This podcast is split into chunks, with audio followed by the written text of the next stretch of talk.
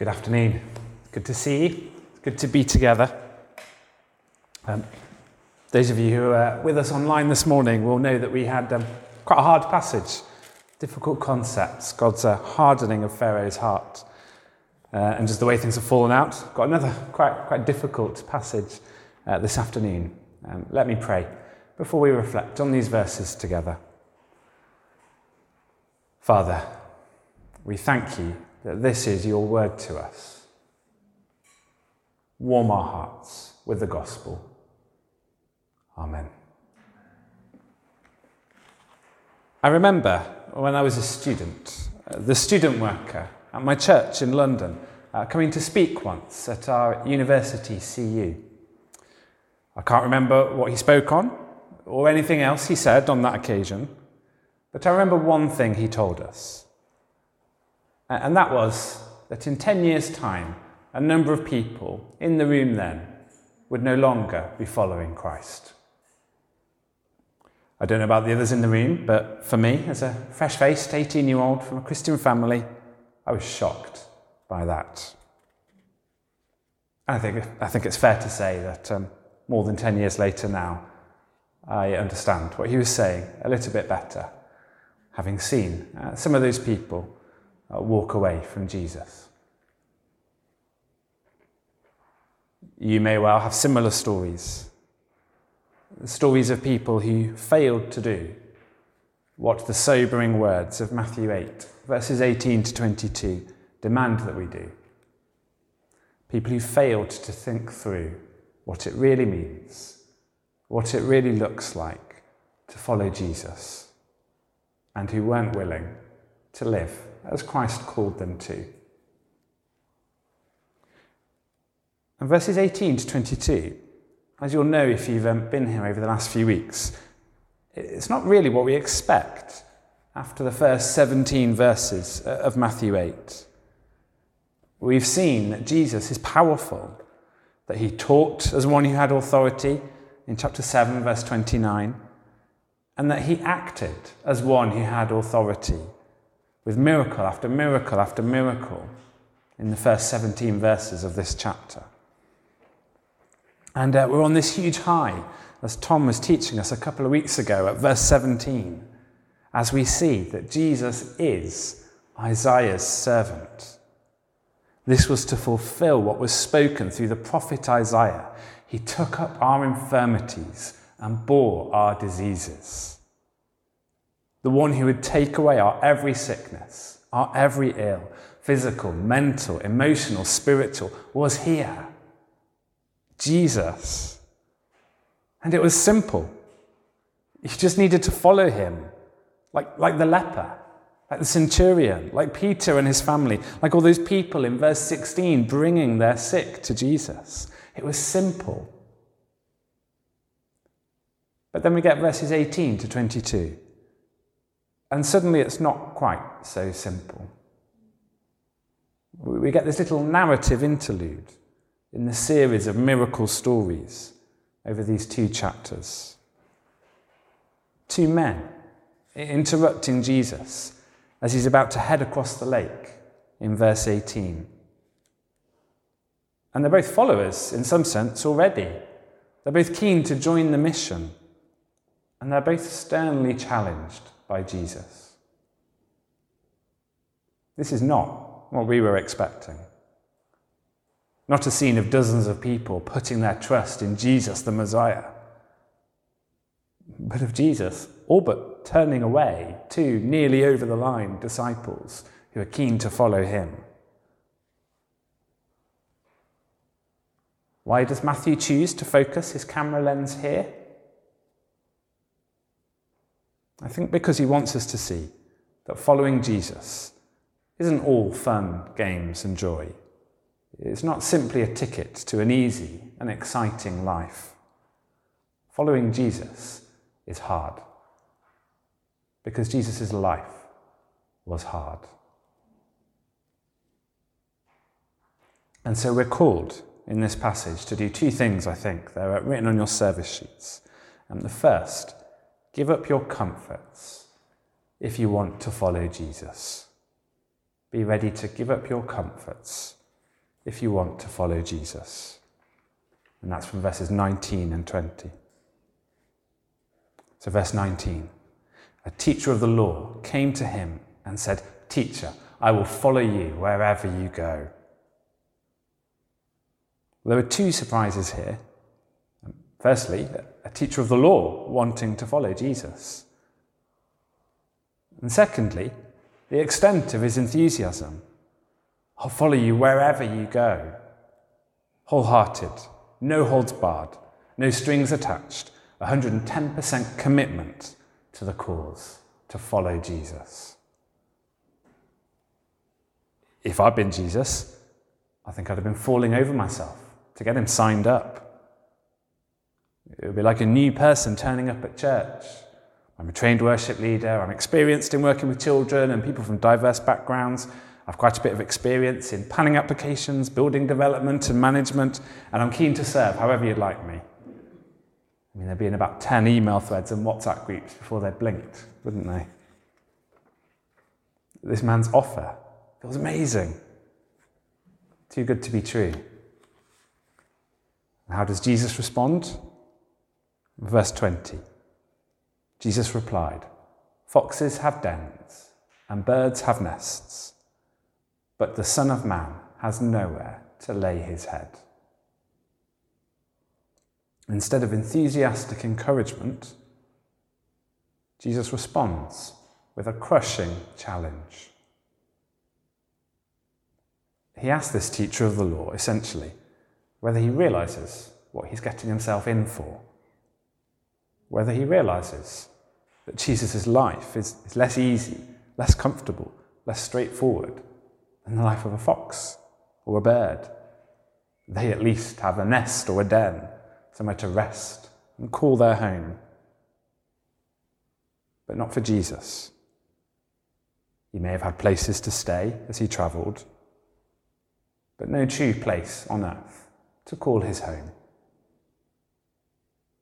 And if you're going to follow him, then the same will be true for you. In committing to follow Jesus, wherever he will go, you're not just opting into a boat ride across a lake, as we see in verse 18, or a three month mission trip, or a year or three serving on a team or, or a subcommittee. You're committing to a life play, uh, to a lifetime of giving up, having a place to call home, giving up, having a space of your own to retreat into, giving up home comforts and simple pleasures. Do you realize that? Jesus says to this man, Do you realize that that's what you're volunteering for? And are you willing? Are you willing to give up your earthly comforts if that's what the Lord calls you to? Are you willing to live a very humble human life like the Son of Man. We don't know how the teacher of the law responded. Matthew chooses not to tell us. He just leaves the question hanging in the air, perhaps to make the point that the same question hangs in the air for us. What will our response be? Do we realise that following Jesus means being willing to live like Jesus. And are we willing to give up our earthly comforts? Not just in theory, but in practice, if that's what the Lord calls us to. Are we willing to give up on the house of a certain size in a certain place, the new kitchen, if that's what God asks of us? Are we willing to move again, or much further away, or to stay put when it feels like everyone else is moving? Are our homes our private castles, or are we willing to open the doors and have people come in and out, and not just the people we already know well and love, if that's what the Lord asks of us? Or perhaps it's the comfort of being able to um, spend our time as we wish that we cling on to. Using our evenings, our weekends, our holidays, how we want to. Not open to the needs of, others or the call of God because we've earned a rest. We deserve it. Or perhaps it's the comfort of um, having a bit of money in the bank, knowing that there's a little bit put aside to spend on, on the little treats of life, or a certain type or number of holidays or, or trips away. Or maybe it's spending not on ourselves, but on our children. We want them to have the same education, the same opportunities that we had, or as their peers are getting. Now, this next example may sound trifling, but, but the idols of our hearts can often be the tiny things. As um, some of you will know, I, I love to read, and I love owning books. I'm not a big library fan. And one of the things that God has gently been asking me over COVID is how many books does a person need to own? I buy them far quicker than I read them. Actually, it's a bit of an idol. Maybe I should stop buying new books and read the ones I already own and look for better ways to honour God with my money? Are we willing to give up our earthly comforts to follow Jesus? Matthew takes us straight from this encounter into a second one, and one that may seem a bit more reasonable and thought through, but one that contains no less challenge.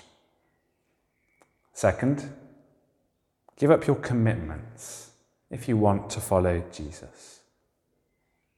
Be ready to give up your commitments if you want to follow Jesus. And so, verse 21 another disciple said to him, Lord, first let me go and bury my father. Well, here is someone who has surely counted the cost. He's realized he needs to be wholly committed, prepared to leave everything behind if he wants to follow Jesus. And so he asks Jesus if he can first go and wrap up his father's estate, do his duty by his family, and then he can fully commit to following Jesus. My response, if you've been talking to me, of course, take your time, do whatever you need to. Uh, you come back when you're ready.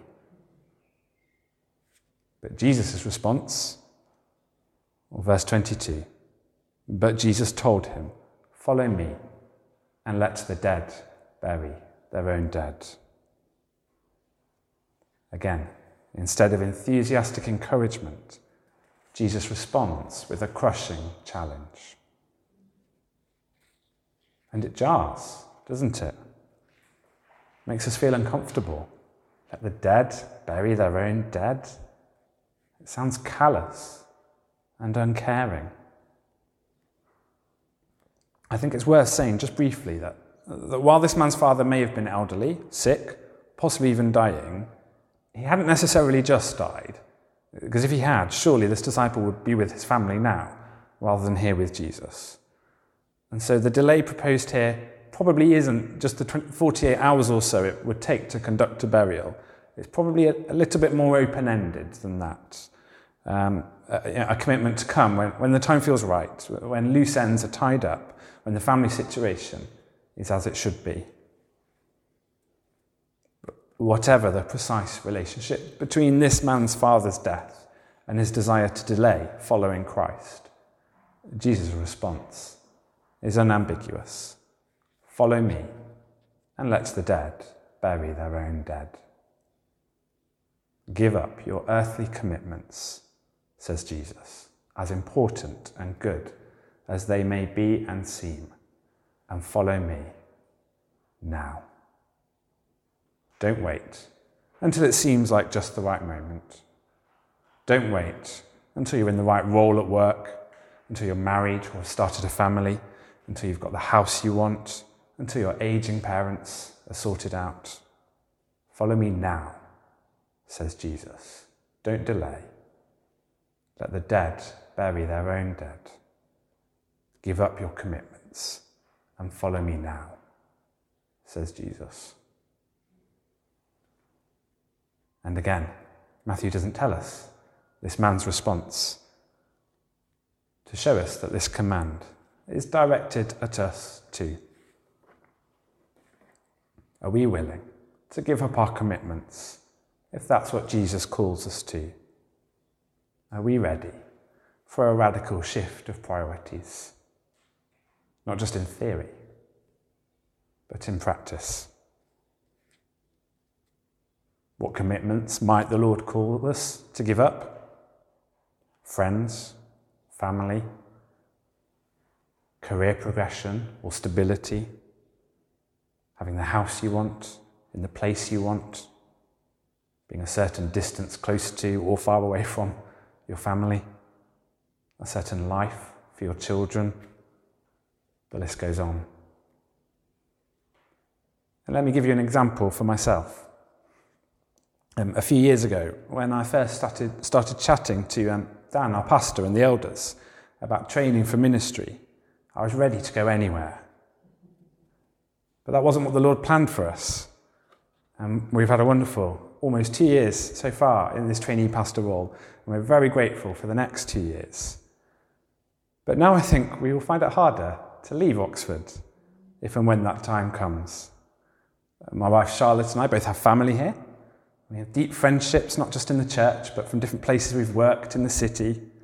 Our children are growing up here and that bit older. It feels like there are many good gospel reasons for us to be in Oxford. It's good and right to honour parents and family. There are doors open to me because of uh, my, my secular work in teaching. But Jesus tells me I must be willing to give it up. I can't cling on to it. I don't get to say what it looks like for me to follow Jesus. That's not how this works.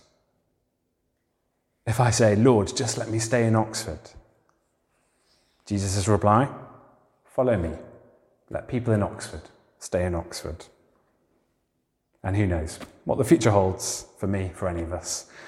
But I, we all, must be ready to give up our commitments to follow Jesus. So, are you willing? Not just in theory, but in practice. But remember, this isn't just some cruel command made by a distant God to test his people, to see whether they really love him. Far from it. As Jesus calls us to live sacrificial lives, he calls us to do what he has already done. It's no coincidence, I don't think, that Jesus uses the title Son of Man for himself for the first time in Matthew's Gospel here in chapter 8, verse 20. For Son of Man is the title Jesus used of himself when he wanted to emphasize his ordinary humanity and when he spoke of his suffering. The message of sacrificial living isn't just a message Jesus preached from a place of privilege. It's a message he practiced and painfully lived out.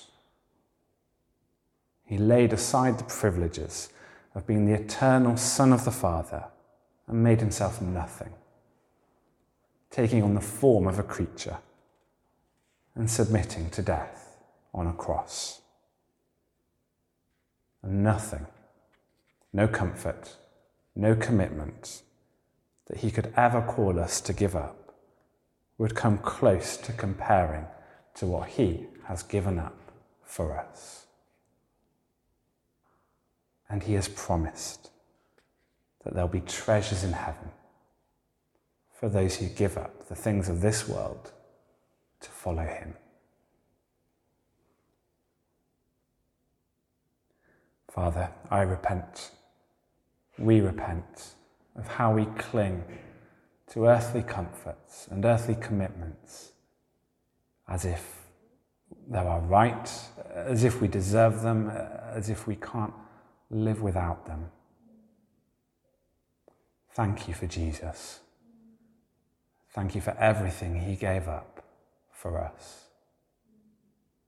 Help us to be willing to give up comforts and commitments as we follow him. Loosen our tight clasp on the things of this world that we might better know the treasures of heaven. Amen.